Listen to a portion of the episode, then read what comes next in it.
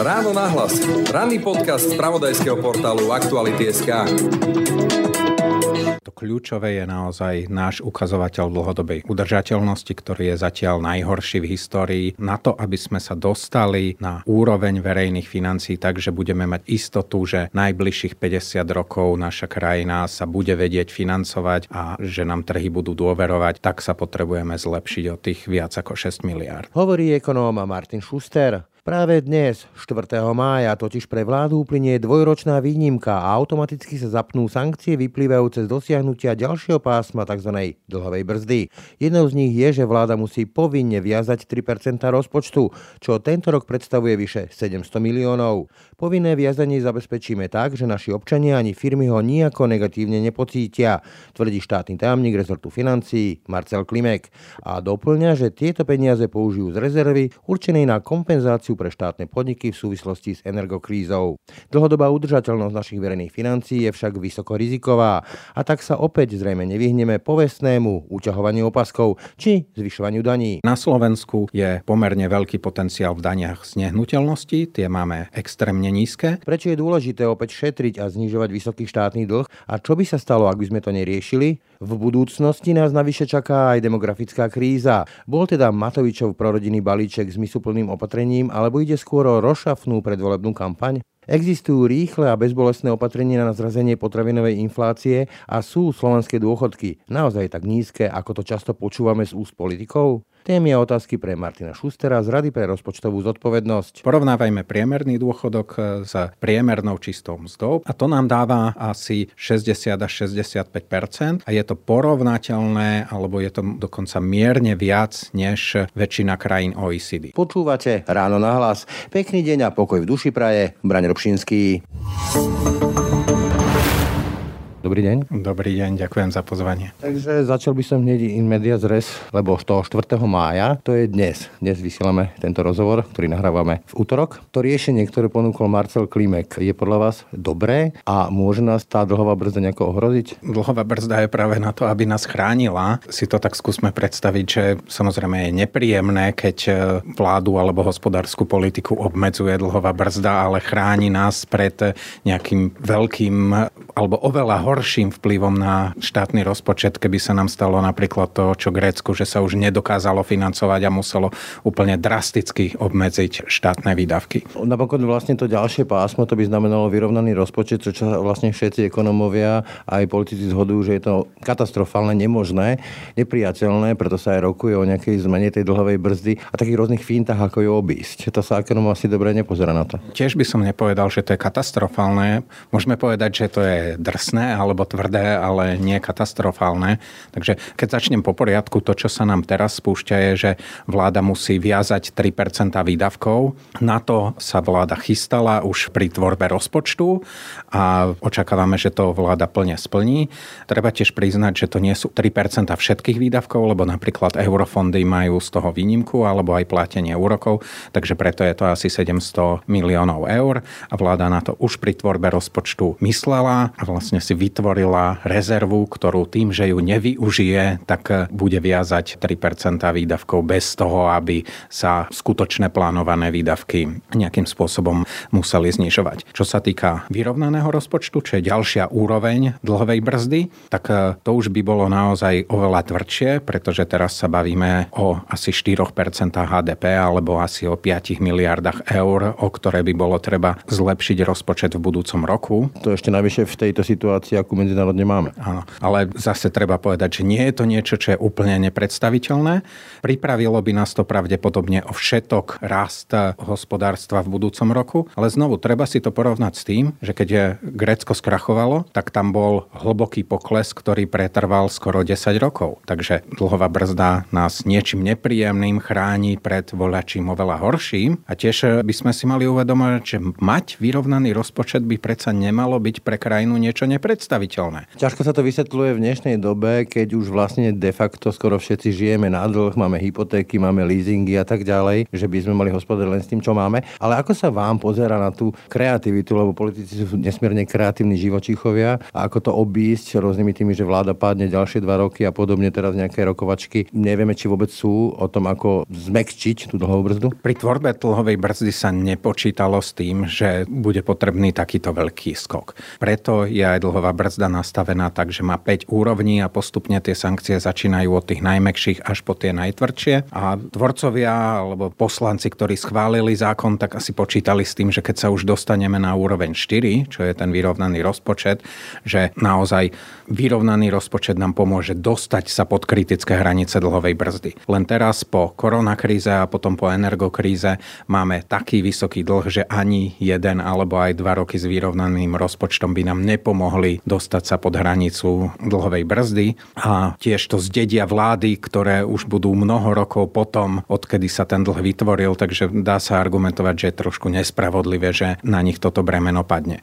A aj preto je celkom pochopiteľné, že politici hľadajú možnosti, ako to obísť, napríklad tým, že vláda síce predloží vyrovnaný rozpočet do parlamentu, ale parlament schváli úplne iný rozpočet, ale takisto je úplne racionálne, že by sa mal ten zákon novelizovať, keďže teraz vieme, že zákon je príliš tvrdý, tak by sme ho mali nastaviť tak, aby bol rozumnejší a náš návrh, ktorý, alebo návrh ministerstva financí, ktorý už je dva roky v parlamente, hovorí, že pokiaľ by vláda rešpektovala výdavkové limity a zlepšovala deficit každý rok o pol percentuálneho bodu, tak táto potreba vyrovnaného rozpočtu na ňu nepadne. To sú tie povestné výdavkové limity, ktorým, do ktorých sa politikom nechce. Poďme ale k samotnému stavu verejných financií, lebo to je oveľa kľúčovejšia téma ako tá technika dlhovej brzdy. Vy hovoríte, naše verejné financie sú vo vysokom riziku a potrebovali by sme štátny rozpočet zlepšiť o 5,5% HDP, čo je asi 6,6 miliardy eur. Rozpočtová rada konštatuje, že dlhodobá udržateľnosť verejných financií nebola ani v roku 2022 dosiahnutá. Ukazovateľ dlhodobej udržateľnosti dosiahol na konci roka 5,5% HDP, teda tých 6,6 miliardy, o ktorých sme hovorili. Na druhej strane, ale keď e, si čítame Facebook e, ministra podstate de facto ministra, teda štátneho tajomníka Marcela Klimeka, tak tam sú sami výkričníky, že dobré správy nesmú zaniknúť, ekonomika Slovenskej republiky najsilnejšia v histórii, Slovensko v exkluzívnom klube pokročilých ekonomik plniacich prísne maastrichtské kritéria, ďalšie červené výkričníky. Vidí to vláda príliš optimisticky alebo utešuje sa niečím, čo nie je celkom tak? Začníme tým, že to kľúčové je naozaj náš ukazovateľ dlhodobej udržateľnosti, ktorý je zatiaľ najhorší v histórii a naozaj na to, aby sme sa do dostali na úroveň verejných financí tak, že budeme mať istotu, že najbližších 50 rokov naša krajina sa bude vedieť financovať a že nám trhy budú dôverovať, tak sa potrebujeme zlepšiť o tých viac ako 6 miliard. 6 miliard to je kopa peňazí. Vidíme, ako si tak povedať naškrpkával e, tie 2 miliardy na prídavky na deti Igor Matovič. Viete si predstaviť, kde by sa našli? A to je práve to, keď si porovnáme tú súčasnosť, ktorou sa napríklad ministerstvo financí financí chváli, že rozpočet za rok 2022 bol veľmi dobrý a oproti tomu dávame náš ukazovateľ dlhodobej udržateľnosti. Tam okrem vojny na Ukrajine, energetickej krízy, zhoršenia bezpečnostnej situácie, kľúčovým je to zhoršenie, ktoré prichádza až teraz v roku 2023, čo je rodinný balíček, čo je napríklad nové dôchodky, rodičovské dôchodky alebo predčasné dôchodky a tieto opatrenia, ktoré prijíma vláda, ktoré sú za viac ako miliardu eur. Ďalej je tam nevyužitie potenciálu dôchodkovej reformy, ktorá... Že vám skočím, pardon, do reči, ale aby sme si to ujasnili, ten rozpočet 22 bol aj teda podľa rozpočtovej rady v poriadku, ale tento, tento ročný, ten už bude oveľa expanzívnejší, pretože do toho nastúpili tzv. mandatórne výdavky, teda povinne platené a tam patrí napríklad tento rodinný balíček, lebo to nie je jednorázové opatrenie, ale bude to rok, rok, rok a tak ďalej a tak ďalej. A to už výrazne tlačí na tie verejné financie. Takto? Presne tak. Minuloročný deficit bol 2%, ktorý ktorý bol prekvapivo dobrý. Tento rok očakávame, že deficit bude 5,8%, čiže to je skoro trojnásobne viac. Samotný štátny rozpočet počíta so 6,4%, čiže my ešte očakávame, že to aj tento rok dopadne lepšie, než je plánované v rozpočte. Ale naozaj tento rok tam naskakujú mimoriadne vysoké nové výdavky, ktoré boli schválené v parlamente minulý rok. A ďalej celkovo vládne výdavky dobiehajú infláciu, ktorá minulý rok pomáhala zvýšiť príjmy, ale ešte nezvyšovala výdavky výdavky a až tento rok sa zvyšujú výdavky, narastli dôchodky o 12%, rastú mzdy všetkých štátnych zamestnancov, všetko verejné obstarávanie bude drahšie, čiže... Keď budem trošku cynický a naozaj vo veľkých údzovkách, lebo asi treba oceniť deficit, ktorý v rozpočte bol za minulý rok, naozaj bol výborný, že vláda sa tak trošku akoby chválila alebo podarilo sa jej to vďaka inflácii, že viezla sa na vlne inflácie. A teraz ju to dobehne, pretože všetky tie výdavky napríklad e, samozprávy a tak ďalej budú platiť vyššie ceny energií a to už proste urobí tú sekeru. Áno, presne tak. Tak ale v takom prípade sa vrátim k tej mojej otázke, bude vyšší tlak na výdavky a bude treba znižovať ten deficit. A teraz tá klasická otázka znie vyššie dane alebo škrty. Áno, to je tá najťažšia otázka a tu by som najradšej nechal na našich volených predstaviteľov vo vláde a v parlamente, pretože oni majú na to ten demokratický. Politické rozhodnutie chápem, ale ekonomicky, ako to vidíte vy v tom priestore, že kde sú tie možnosti, lebo vy môžete dať ten VR možností, lebo odbočím. U nás sa zvyklo používať e, v politike také riešenie, robil to Robert Fico bankové odvody, teraz Igor Matovič nejaká daň z ropy vojnovej, že keď mám problém, e, utekám k pomyselným rodičom a vybrakujem im pokladničku, to znamená zaťažím raz banky, potom nejaký slovnát, potom zase nejaké veľké segmenty, ale to asi nejde do nekonečna. Skúsim vysvetliť, aby tomu naši posluchači rozumeli, ale znovu treba si uvedomiť, že záleží to na preferenciách vlády. Môže byť ľavicová vláda, ktorá problém bude chcieť riešiť najmä zvyšovaním daní. Môže byť pravicová vláda, ktorá nebude chcieť zvýšiť dane, ale najmä bude chcieť okresať výdavky. Takže môže to byť nejaká kombinácia toho. Ďalej to môže byť lepšia dôchodková reforma oproti tej, ktorú sme mali teraz. Takže tam je priestor ešte aj na budúcich dôchodkoch alebo na budúcich sľuboch ušetriť možno viac ako 1% HDP. A tiež je priestor na zlepšení rastu nášho hospodárstva. To je možno to najmenej bolestivé, že keď porastieme rýchlejšie, tak z toho dlhu vyrastieme bez toho, že by sme museli bolestivo osekávať výdavky alebo platiť vyššie dane. Ale ak teda moc neveríme tomu, že sa nám podarí znovu sa stať tatranským tigrom a extrémne rýchlo rásť, tak konsolidácia musí byť nejaká kombinácia znížených výdavkov a zvýšených príjmov. Z histórie vieme, že najúspešnejšie konsolidácie v iných krajinách zvykli dávať na výdavky asi dvojtretinovú váhu, čiže to je to šetrenie, to je naozaj okresanie výdavkov a asi jednu tretinu váhy na vyššie príjmy, kde na Slovensku je pomerne veľký potenciál v daniach z nehnuteľnosti, tie máme extrémne nízke, sú 3 až 10 krát nižšie než podobné dane v iných e, európskych krajinách a tiež máme pomerne nízke environmentálne dane, čiže dane za znečisťovanie životného prostredia a to sú pritom dane, ktoré nie sú až tak ekonomicky škodlivé, naopak mohli by pomôcť ochrániť naše životné prostredie. Čiže de facto by sme sa mali pripraviť na vyššie dane z domov, bytov, polí, polností a povedzme starších aut a tak ďalej? Toto neviem s takto z istotou povedať. Viem povedať ako ekonóm, že to by bola tá najlepšia daň, ktorú by sme mali zvýšiť, ale ako sa rozhodnú budúce vlády, tak e, to je ťažko odhadnúť a možno nájdú iné riešenia. Chápem, lebo viem si predstaviť, že teraz pri všetkých tých, čo to počúvajú, tak im červenujú tváre, keď to počujú.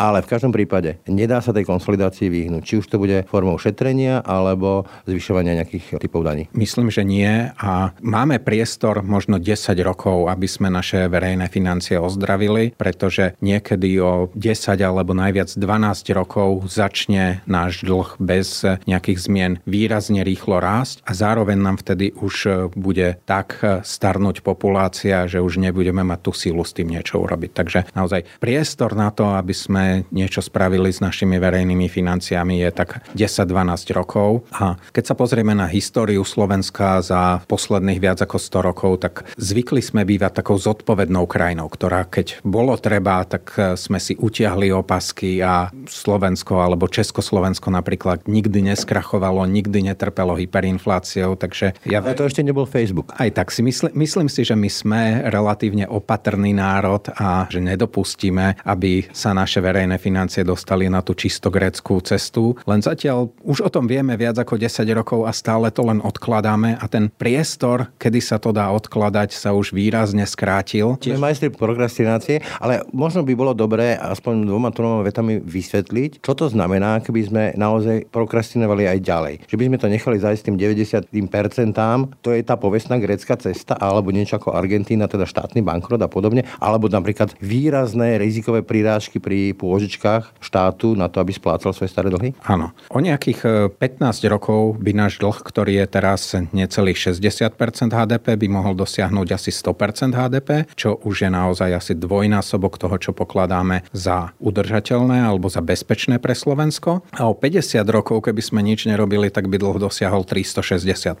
HDP. To samozrejme, že nemôže. To sa nemôže stať. Žiadna krajina nie je tak veľmi zadlžená. Niekde medzi tým už by sme narazili na limit toho, čo nám sú banky alebo finančné inštitúcie. Ja chcem spýtať, lebo veľa ľudí si môže povedať, že no ale Japonsko sa na tomto vezie veľmi dlho, Amerika je veľmi zadlžená, prečo oni áno, my nie? No pretože my nie sme Japonsko ani Amerika, sme malá krajina, sme krajina, ktorá nie je taká bohatá a hlavne si oveľa viac požičiavame zo zahraničia. Japonsko, skoro všetky dlhy Japonska sú od domácich ľudí, od Japoncov. Podobne vysoký dlh Talianska, väčšinu toho vlastnia talianské firmy alebo talianské domácnosti, kým slovenský dlh je väčšinou zo zahraničia a keď tí zahraniční investori k nám stratia dôveru, tak naozaj zo dňa na deň sa môže stať, že zrazu nebudú financie na ďalší mesiac alebo na ďalší rok našich výdavkov. Takže preto my si potrebujeme tú dôveru udržiavať a treba sa pozrieť, že napríklad v Grécku naozaj, že neboli peniaze na dôchodky, že sa o výraznú sumu okresávali platy vo verejnom sektore, že sa zastavili všetky verejné investície. Aj Slovensko, ja si pamätám vlastne, keď skončil Vladimír Mečiar, tak tie financie verejné boli v rozvrate a ešte si môžu ľudia pamätať, to boli 30-percentné úroky na požičky, tu sa nedalo požičať peniaze. Áno, a možno nemusíme ísť ani tak dávno, lebo keď sa začala covidová kríza v roku 2020, tak vtedy sme si nevedeli požičať a trvalo asi mesiac alebo dva, že náš štát sa nevedel refinancovať a v tých finančných krúhoch bola obrovská nervozita, že z čoho bude fungovať náš rozpočet. A znovu, keď začala energetická kríza, tak nejak nešťastne všetky tieto krízy prichádzajú začiatkom roka, keď náš štát zvykne mávať menšie rezervy. Takže znovu, keď začala energetická kríza, tak sme si mesiac nevedeli požičať na finančných troch. A to pritom zatiaľ máme dlh naozaj pomerne nízky v porovnaní s inými krajinami, lenže nie je to len o tom, že my máme nízky dlh, ale zase nám veľmi rýchlo rastie. To Taliansko síce má vysoký dlh, ale ho má vysoký už 20 rokov a nepridáva k nemu. Viac menej udržiava ten vysoký dlh. Kým my sme dokázali sa z 30-percentného dlhu dostať na 60-percentný napriek tomu, že sme boli rýchlo rastúcou krajinou a pritom s nízkymi úrokmi a teraz e, hovoríme o tom, že budeme mať okolo 6-percentný deficit, takže si predstavte, že keď každý rok pridáte k tomu dlhu ďalších 6%, to rastie strašne rýchlo. Požičiať od nebankovky skoro, ale keď sa vrátim ešte k e, tým možnostiam, ako konsolidovať, tak hovoril som, keď e, či už Robert Fico alebo Igor Matovič potrebujú zafinancovať nejaké svoje viac či menej populistické opatrenie, tak siahnu po nejakých bankových odvodoch alebo e, mimoriadnej dáni z ropy a tak ďalej. V prípade šetrenia opäť počúvame také tie recepty, že plošne vyškrtáme 10% z každého rezortu. To asi nie je riešenie takto, že plošne odkrojiť každému desiatok a vezieme sa ďalej. Mne tam chýba kreativita, vám nie? Ideálne by sme si naozaj mali postaviť priority, že čo chceme financovať zo štátneho rozpočtu a potom niekde nakreslíme čiaru a to, čo je nad čiarou, to budeme financovať a to, čo je pod čiarou, už nedokážeme. Lenže toto je analyticky alebo intelektuálne veľmi náročné. Práve preto tá rýchla konsolidácia z roka na rok býva menej efektívna a potom sa to robí takto plošne, že tam všade 10%. A keby sme si urobili tú domácu úlohu a hľadali to, čo je pre nás menšou prioritou než tie ostatné veci, tak e, potrvá to dlhšie, ale budeme mať nakoniec lepší stav verejných financií, niečo, čo je lepšie pre celú našu krajinu. Takže preto si my myslíme, že konsolidovať by sa malo minimálne 0,5% každý rok, ideálne v tomto našom stave niekde ku 1%, takže tých 5,5%, čo nám chýba, by sme mohli dosiahnuť povedzme za 5 až 10 rokov. Tá jednoduchá otázka, takéto tempo pocitili by nejako ľudia v tej životnej úrovni, alebo dá sa to urobiť tak, že vlastne de facto to akoby nepocítime? No samozrejme, že to pocítime, ako však to sú naše spoločné peniaze, takže niekde sa to musí prejaviť a je v celku naivné si myslieť, že také veľké úspory sa dajú nájsť bez toho, že by sme si to všimli. Nejde to spôsobom, a teraz tam sú tí zlí oligarchovia, tam sú tí zlí plutokrati, reťazce a neviem kto všetci ich e, skásneme a je to všetko vymalované. To je taká možno insitná predstava, že všetko to hodíme na plecia niekoho iného a možno preto sa tá konsolidácia tak dlho odkladala, že sme stále mysleli, že nájdeme nejaké to zlaté vajce alebo nejakých tých zahraničných podnikateľov alebo niekoho, kto to bude môcť zaplatiť. A, nepo... tehličky, hej. A, ne... a nepodarilo sa. Nepodarilo sa sa ich nájsť a skôr naopak, že keď vymýšľame rôzne také, poviem, že kreatívne dane, ktoré hodíme na taký alebo onaký sektor, tak to nakoniec ohrozuje zahraničné investície do našej krajiny a ohrozuje to náš budúci rast a to nakoniec oveľa viac zhoršuje tú našu dlhovú situáciu, lebo my ten dlh vždy porovnávame s veľkosťou ekonomiky a keď nám ekonomika nerastie, tak je ten dlho veľa väčší problém. Inými slovami, tak laicky si to zase preložím, že ak sa budeme príliš zahrávať s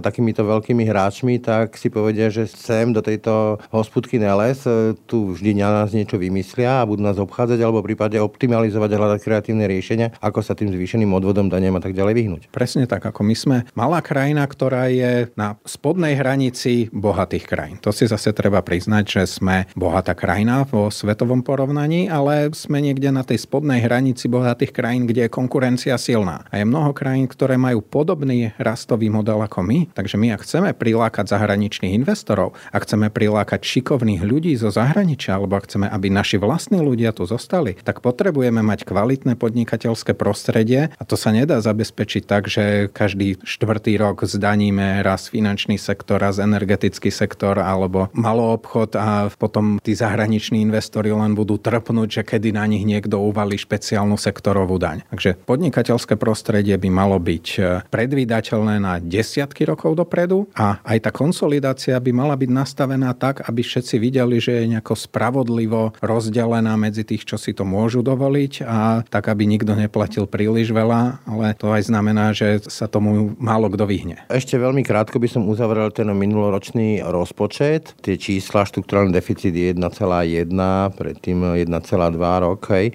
To sú naozaj historicky veľmi dobré čísla, však pamätáme si časy Jana Počiatka, ktorý vlastne nezostavil rozpočet, alebo pán Maxon takisto vlastne sa skoro rozvelil štát, ešte bolo za Vladimíra Mečiara. Čiže sú to veľmi dobré čísla. Vy síce hovoríte, že vlastne vláda sa vyzla trošku na tej inflačnej vlne, zároveň menšie výdavky do obrany ako mali byť, menšia spolúčasť na eurofondoch, niečo potiahli samozprávy, ale z vášho pohľadu teda ukázalo sa, že táto vláda alebo tí, ktorí teraz vládnu, predsa len ako tak sú rozpočtovo príčetní, že vedia tie verejné financie nejakým spôsobom zmysluplne spravovať? Ako ministerstvo financí bolo relatívne vždy spravované profesionálne a s tou trochou šťastia, ktoré sme mali minulý rok, je to také akože zvláštne šťastie, lebo je to energetická kríza a inflácia pre väčšinu obyvateľov, ale pre štátny rozpočet to naozaj bolo jednorazové šťastie, takže s touto trochou šťastia sa podarilo dosiahnuť veľmi dobrý rozpočet, aj keď za cenu toho, že vláda zároveň v tom roku prijala sľuby, ktoré začínajú zvyšovať výdavky až od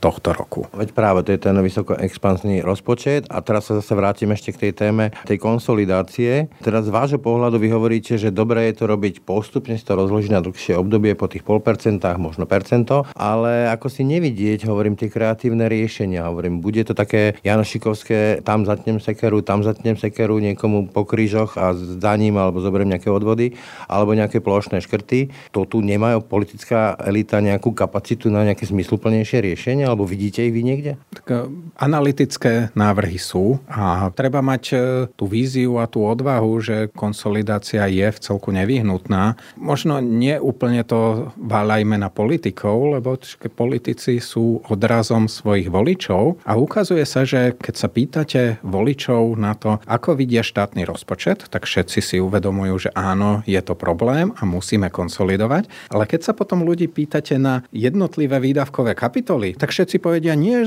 školstvo tam musíme pridať, školstvo je dôležité, zdravotníctvo nie, tam neuberajme, to je dôležité, obrana, teraz si tiež uvedomujeme všetci, že obrana je dôležitá, aj tam musíme pridať. Takže ako náhle idete do detajlov, tak je oveľa ťažšie nájsť aj tie úspory. Ale sebectvo vlastne vládne. Nielen to, ale aj to, že keď vidíme, že presne na čo tie verejné peniaze idú, tak si vlastne každý uvedomí, že to nie je na to, že to nejakí úradníci prejedia, ale naozaj drvivá väčšina výdavkov je buď sociálny systém, dôchodky, sociálne dávky, alebo školstvo, zdravotníctvo, obrana, že veci, bez ktorých nechceme existovať. Nahrali ste mi násmeč e, tými dôchodkami, to sú obrovské mandatórne výdavky a tie budú rásť. Mimochodom, e, len ešte jednu takú vec, aby sme si vyjasnili. U nás sa veľmi často aj v tej mediálnej scéne, aj v politickej scéne používajú absolútne čísla, že priemerný dôchodok a to je obľúbená téma politiku zvýšiť 13. E, dôchodok, 14. proste tých mesiačikov do by nebolo 12, ale neviem koľko.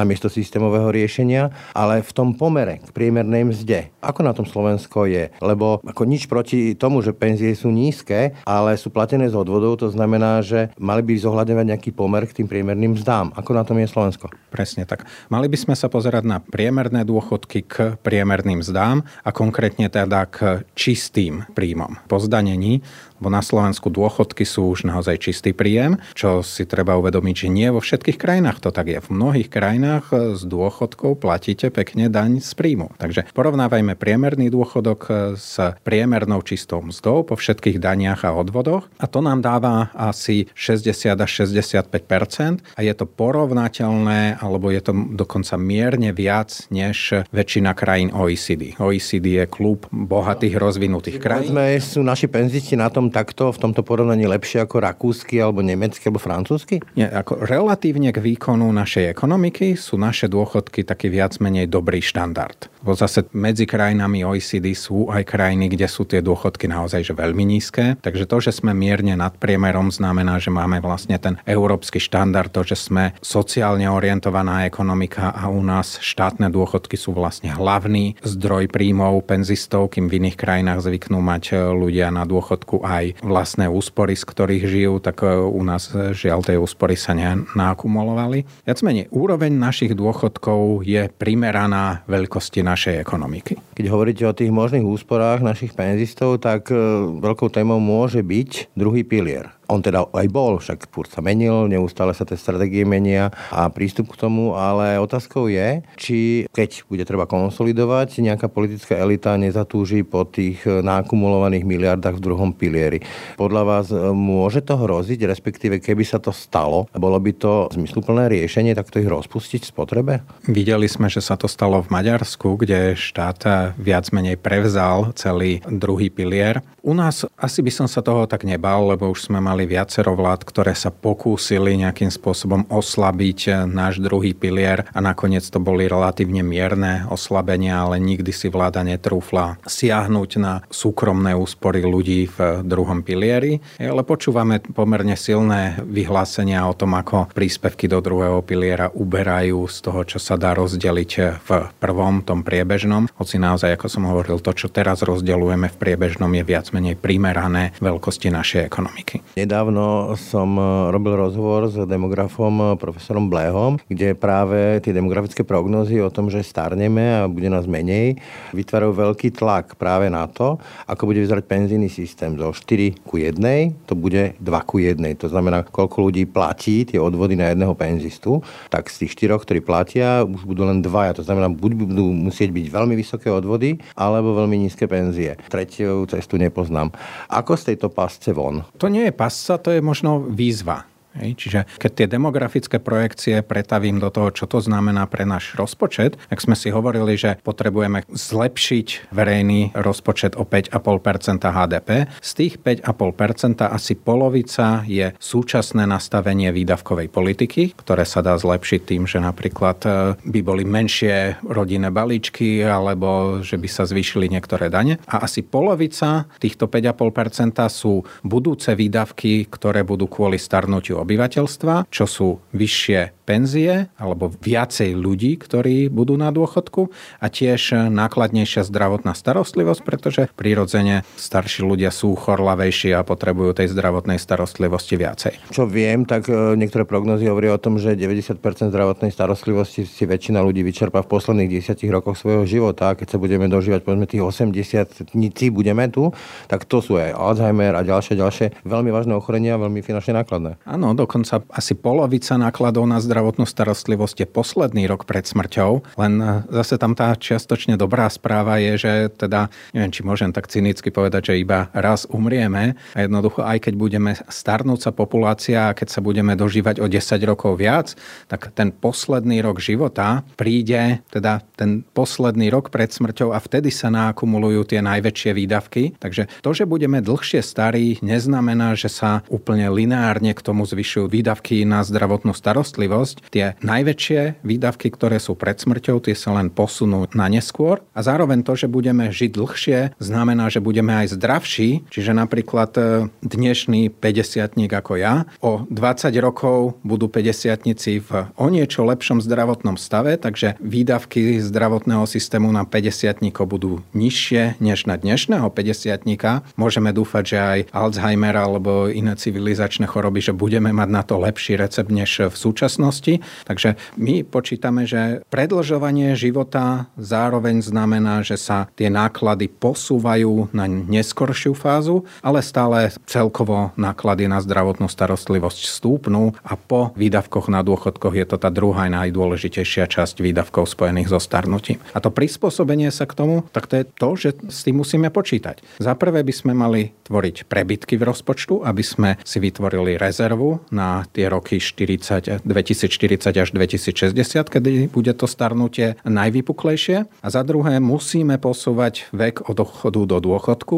Ja skočím do reči. Chápu toto vôbec politici, lebo mali sme tu teraz zastrpovanie penzií pre laickú verejnosť. No, ak žijem dlhšie, stredná dĺžka dožitia, tak potom, ak by sa zastropovalo penzia v nejakom nižšom veku, tak potom dlhšie čerpám tú penziu, čo je vyšší náklad na to poistenie. A ako myslím, že, myslím, že ľudia to chápu a však tá diskusia už prebieha dlho. Treba si to možno postaviť tak, že celé to začína tým, že žijeme dlhšie a to je predsa dobrá správa. Všetci chceme žiť dlhšie a s tým dlhším životom prichádza aj to, že budeme zdravší a to, že sa posúva vek odchodu do dôchodku, tak to neznamená, že by sme potom boli kratšie na penzii. Práve tým, že to ide ruka v ruke, tak stále budeme na dôchodku 15 až 20 rokov, ženy skôr tých 20, muži možno bližšie k tým 15, ale... Jednoducho preto sa posúva ten vek odchodu do dôchodku, lebo žijeme dlhšie. Áno, presne tak. A keďže chceme žiť dlhšie, keďže to má byť pre nás dobrá správa, tak by sme sa nejako mohli zmieriť aj s tým, že budeme dlhšie pracovať. Zároveň však tá práca je teraz podstatne menej namáhavá a môže byť aj podstatne zaujímavejšia, než bývala v minulosti.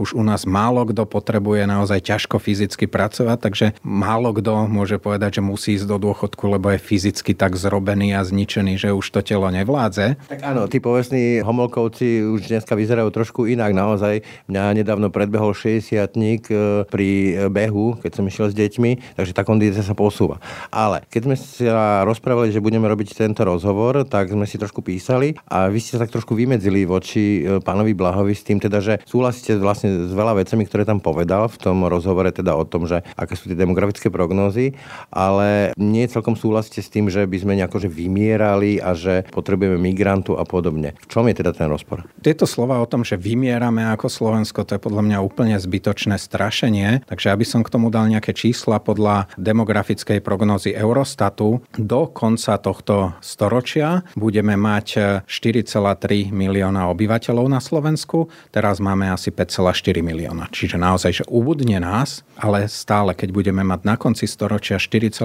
milióna obyvateľov, to je o milión viac, než sme mali napríklad za Prvej republiky. Ak si niekto dnes spomenie, že aké to boli zlaté časy pre Slovensko, že sme sa dostali z tej rakúsko-uhorskej monarchie do Československa a neskôr dokonca samostatné Slovensko, tak ak to vtedy nebola katastrofa, že vtedy nás bolo na Slovensku dokonca len 2,5 milióna, tak prečo by mala byť katastrofa, že nás bude, z perspektívy. že nás bude 4,3 milióna. A okrem toho celý ten koncept o tom, že koľko nás má byť, však teda ja si myslím, že cieľom má byť, aby sme tí, ktorí sme nažive, aby sme mali čo najkvalitnejší život a nie, aby nás bolo čo najviac. To je taký akoby skoro až feudálny prístup, že je, Viac podanských duší, hej? že, že je tu panovník, je tu nejaký vládca tej krajiny a ten chce mať čo najviac poddaných a mrzí ho, keď tých poddaných nie je dosť veľa, lebo má málo ľudí v armáde alebo málo daňovníkov. Ale tak už predsa nežijeme. Hej. Sme demokratická krajina, záleží nám na nás a ak ľudia, ak rodiny z vlastného rozhodnutia už nechcú mať 3, 4 či 5 detí, tak prečo by im kdokoľvek nejaký štát alebo niekto mal predpisovať, že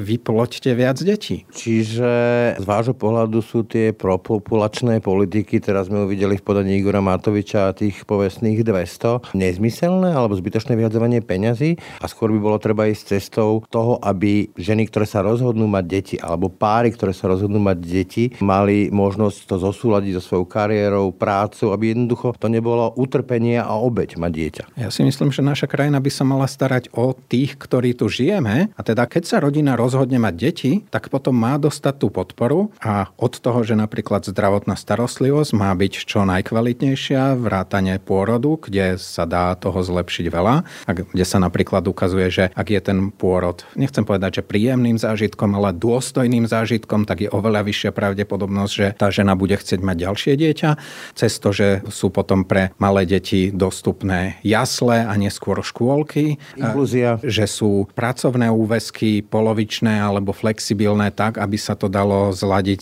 s rodinným životom. Tak to v skutočnosti mnohé z tohoto pomáha alebo motivuje ľudí, aby mali viac detí, ale myslím si, že tá motivácia nemá byť preto, že chceme mať e, veľký národ, národ ale, ale tá motivácia má byť tým, že chceme pomôcť našim vlastným ľuďom, našim spoluobčanom, aby sa im v tejto krajine príjemne žilo. Vrátane tých malých detí aj tie chceme, aby sa im tu príjemne žilo, takže vytvorme pre nich dobré prostredie. A ja pridám ešte inklúziu, atmosféru, šikánu a tak ďalej, boj proti šikane. Napadá mi taký jeden vtip, že slovenský predstaviteľ volá do Číny, že teda by chceli prísť a on sa pýta, že zo Slovenska, koľko vás je 5,5 miliónov, tak v ktorom hoteli bývate, sa pýta Číňan. Tak aby sme trošku zrovnali tie mierky. Čiže jasná otázka, jasná odpoveď, plošne 200 eur na dieťa, je to hlúposť? Tam sa treba pozrieť na to, že ako sa vyvíjali prídavky na deti a pred týmito zmenami bol prídavok na dieťa 25 eur, čo, čo je v celku naozaj smiešné. A pridávanie po centoch. A rastlo to naozaj, že menej než inflácia, nedržalo to krok s rastom príjmov alebo s rastom miest, takže keby sme len dotiahli detské prídavky na takú tú nejakú úroveň, ako boli pred 20 rokmi relatívne ku mzdám, tak mohli ísť detské prídavky z 25 na 50 a takisto aj tá odpočítateľná daňová položka sa mohla zdvojnásobiť. My sme miesto toho zvyšili tieto položky na štvornásobok. To si myslím, že kde by bola asi jasná spoločenská zhoda, že bolo treba zvýšiť podporu na rodiny s deťmi, ale či ju bolo treba zvýšiť až tak radikálne, tak e, vidíme, vidíme, že to je kontroverzné a je to drahé opatrenie, je plošné, týka sa to aj bohatších rodín, ktorí možno až tak toto nepotrebovali. Práve sa chcem spýtať, lebo ja rozumiem, že vás nedotlačím do slova hlúposť, ani vám to nepatrí k tomu, čo zastávate ako človek e, vo verejnom sektore. Ani to nie je môjim cieľom, ale mne na tom najviac vadí tá plošnosť. A teraz to posuniem o level ďalej. Tá plošnosť je napríklad aj pri tých kompenzáciách energetickej krízy. Proste všetkým, aby všetci boli spokojní. A naozaj aj takí, ktorí to nepotrebujú. A čítal som veľmi zaujímavý názor, myslím Ivan Štulajter to písal, že ak naučíme ľudí, že vlastne akúkoľvek krízu ten štát bude znášať za nich a potom si to aj tak nakoniec zaplatia, tak ich vlastne rozmaznáme a nikdy im nič nebude dosť a nikdy to nebude dobré. Tá plošnosť podľa vás, kde sa to berie a v čom je to zmysluplné? Je to nešťastné, ako sme riešili energie alebo celkovou infláciu, pretože tie opatrenia, ktoré máme na tento rok sú mimoriadne nákladné. 3 miliardy. Bude to asi menej ako 3 miliardy, pretože svetové ceny energií sú trochu lepšie, než sa očakávalo pri tvorbe rozpočtu, ale aj keď je to 2,8 miliardy, je to stále veľa.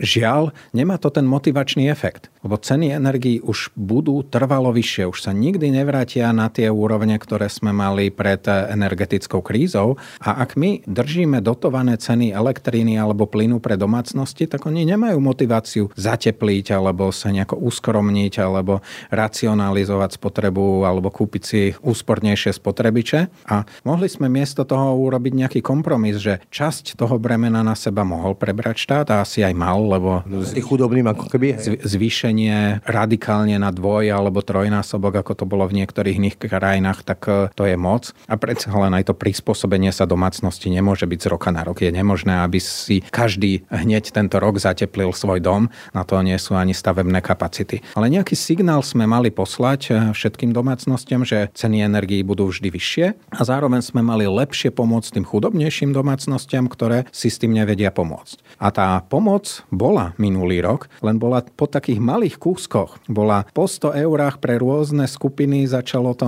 najprv eh, tými, ktorí poberajú príspevok hmotnej núdzi a postupne sa to rozširovalo. Nakoniec e, to zasiahlo asi 300 tisíc ľudí, čiže nakoniec sa dostalo skoro všetkým tým, e, povedzme, 10 až 20% najchudobnejším, ktorým sme to chceli dať, len trvalo to veľmi dlho a medzi tým ľudia mali taký zlý pocit, že štát im nechce alebo nedokáže pomôcť. Tak nakoniec sa prijali tieto obrovské bombastické opatrenia, že sa pomôže každému. Keby sa povedať, že v budúcnosti nás to dobehne, že lebo tie ceny energie asi už sa nevrátia na tie doby pre 15 rokov. Štát nebude môcť každý rok dávať 3 miliardy alebo 2,8 alebo koľko a nakoniec sa nám to vráti ako bumerang tým ľuďom. No vráti sa nám to v tom štátnom dlhu, ktorý bude treba splácať z budúcich daní. Medzi tým ceny energii pravdepodobne klesnú, pretože však v reakcii na tú energetickú krízu sa budujú nové elektrárne, solárne, veterné alebo budujú sa terminály na plyn z iných krajín, takže tie extrémne vysoké ceny plynu a elektríny, čo sme videli minulý rok, tie už nebudú a očakáva sa, že postupne v priebehu ďalších asi troch rokov, keď sa aj vytvoria nové kapacity na tvorbu a distribúciu elektríny, tak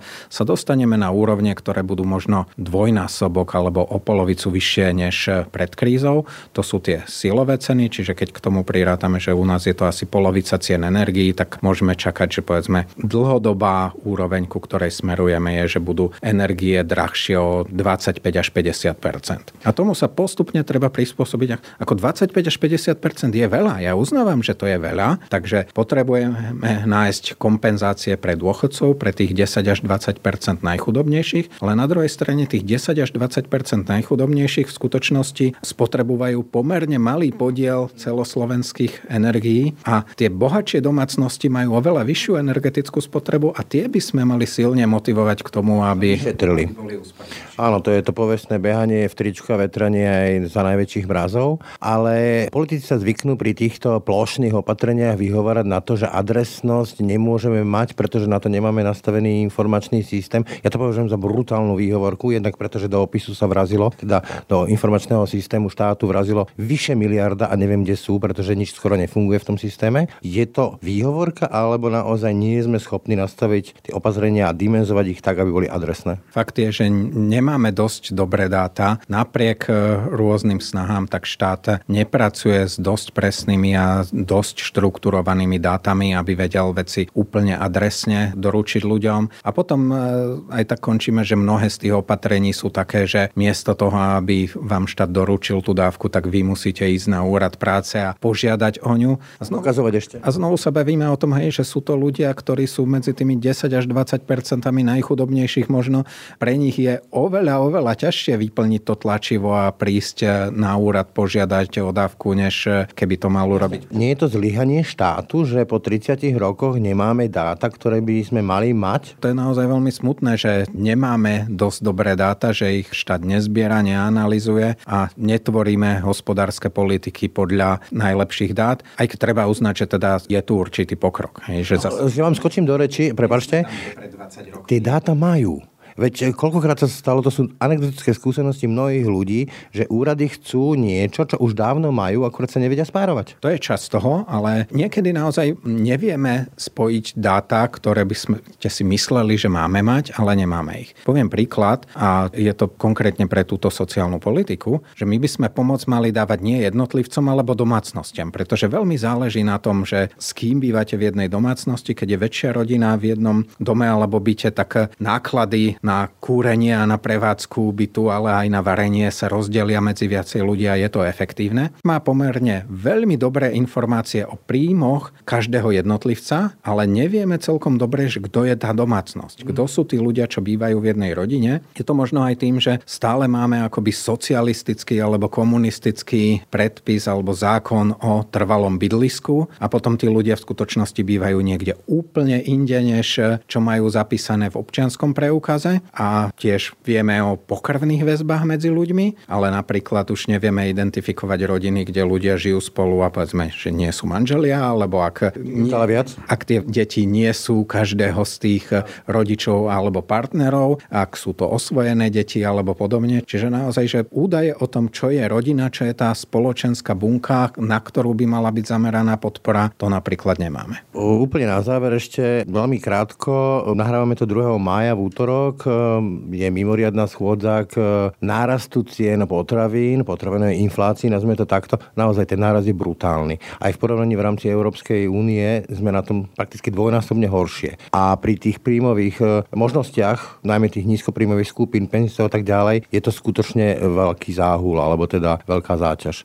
Existujú nejaké rýchle riešenia, lebo sa objavujú také, že nízka DPH, ale vidíme, ako to dopadlo v Maďarsku, vybuchlo im to rovno do tváre, alebo zastrpovanie cien, vidíme, ako to reťazce obchádzajú, alebo nejaké dotácie, čo zase sú nároky na rozpočet. A takýchto rýchlych riešení od politikov asi budeme počuť veľa, sú z ekonóma. Sú nejaké zmysluplné a rýchle riešenia? Obávam sa, že nie sú jednoduché riešenia. Čiastočne aj preto, že my nie úplne 100% rozumieme, prečo sú u nás ceny potravín také vysoké. V priemere v Európskej únii išli potraviny hore o 20%, u nás o 29%, čiže naozaj výrazne viac než európsky priemer.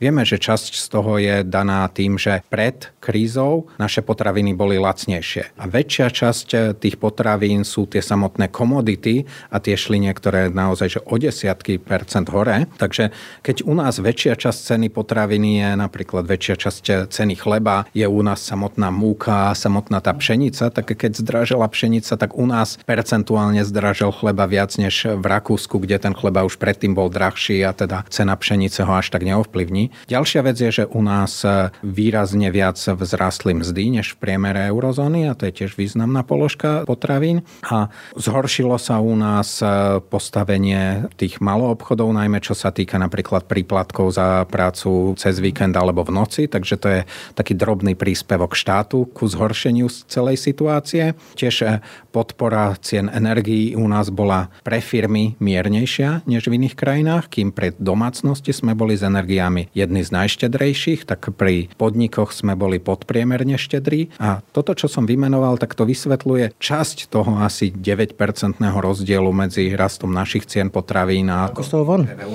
Ale nie, nie všetko. A to, čo som vymenoval, to sú vlastne objektívne veci, s ktorými nevieme moc pomôcť. Zdá sa, že problém nie je, že by reťazce zvyšovali ceny, lebo konkurencia medzi reťazcami funguje pomerne silno a štúdia Národnej banky Slovenska ukázala, že možno to, čo si odždibli reťazce, tak to môže vysvetliť jeden percentuálny bod z tých 29%, čiže to je naozaj relatívne kozmetická zmena. Nemáme rýchle a jednoduché riešenia, hej? Jednoduché, skratkovité riešenia si neviem predstaviť, nenapadajú ma žiadne. Samozrejme, keby sme znížili DPH, tak e, to pomôže, ale to je obrovská záťaž pre štátny rozpočet, ktorú nakoniec budeme my sami musieť zaplatiť. Takže stále pre mňa to najlepšie riešenie je podporiť tých chudobnejších 10 až 20% aby si mohli dovoliť kompenzovať, hej? potraviny, áno, čiže podporiť príjmovú stránku tých rodín a nejako sa musíme zmieriť, ako nie že zmieriť, ale teda vyrovnať sa s tým, že ceny potravín sú vyššie.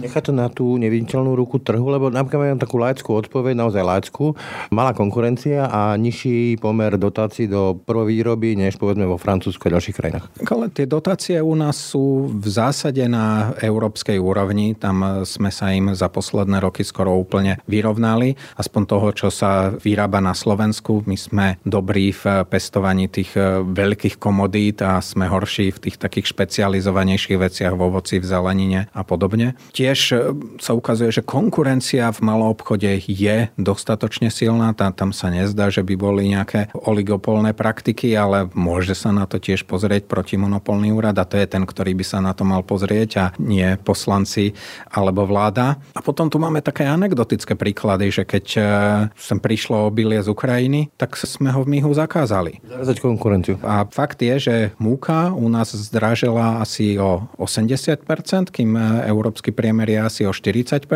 ale keď je príležitosť doviesť lacnejšie obilie zo zahraničia, tak zrazu sa ukáže, že prednejšie je ten záujem pestovateľov, polnohospodárov a tých chceme chrániť pred zahraničnou konkurenciou a zdá sa, že až tak nám nezáleží na tých spotrebiteľoch, ktorí si kúpia drahší chlieb či rožky. Tak uvidíme, ako dopadne táto téma, ale teda aj stav verejných financí, ktorý bol hlavnou témou rozhovoru s členom eh, Rady pre rozpočtovú zodpovednosť Martinom Šusterom. Ďakujem za rozhovor. Ďakujem. Dovidenia.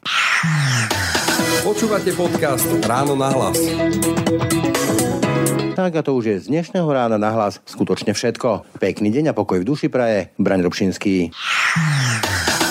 Všetky podcasty z pravodajského portálu Aktuality.sk nájdete na Spotify a v ďalších podcastových aplikáciách.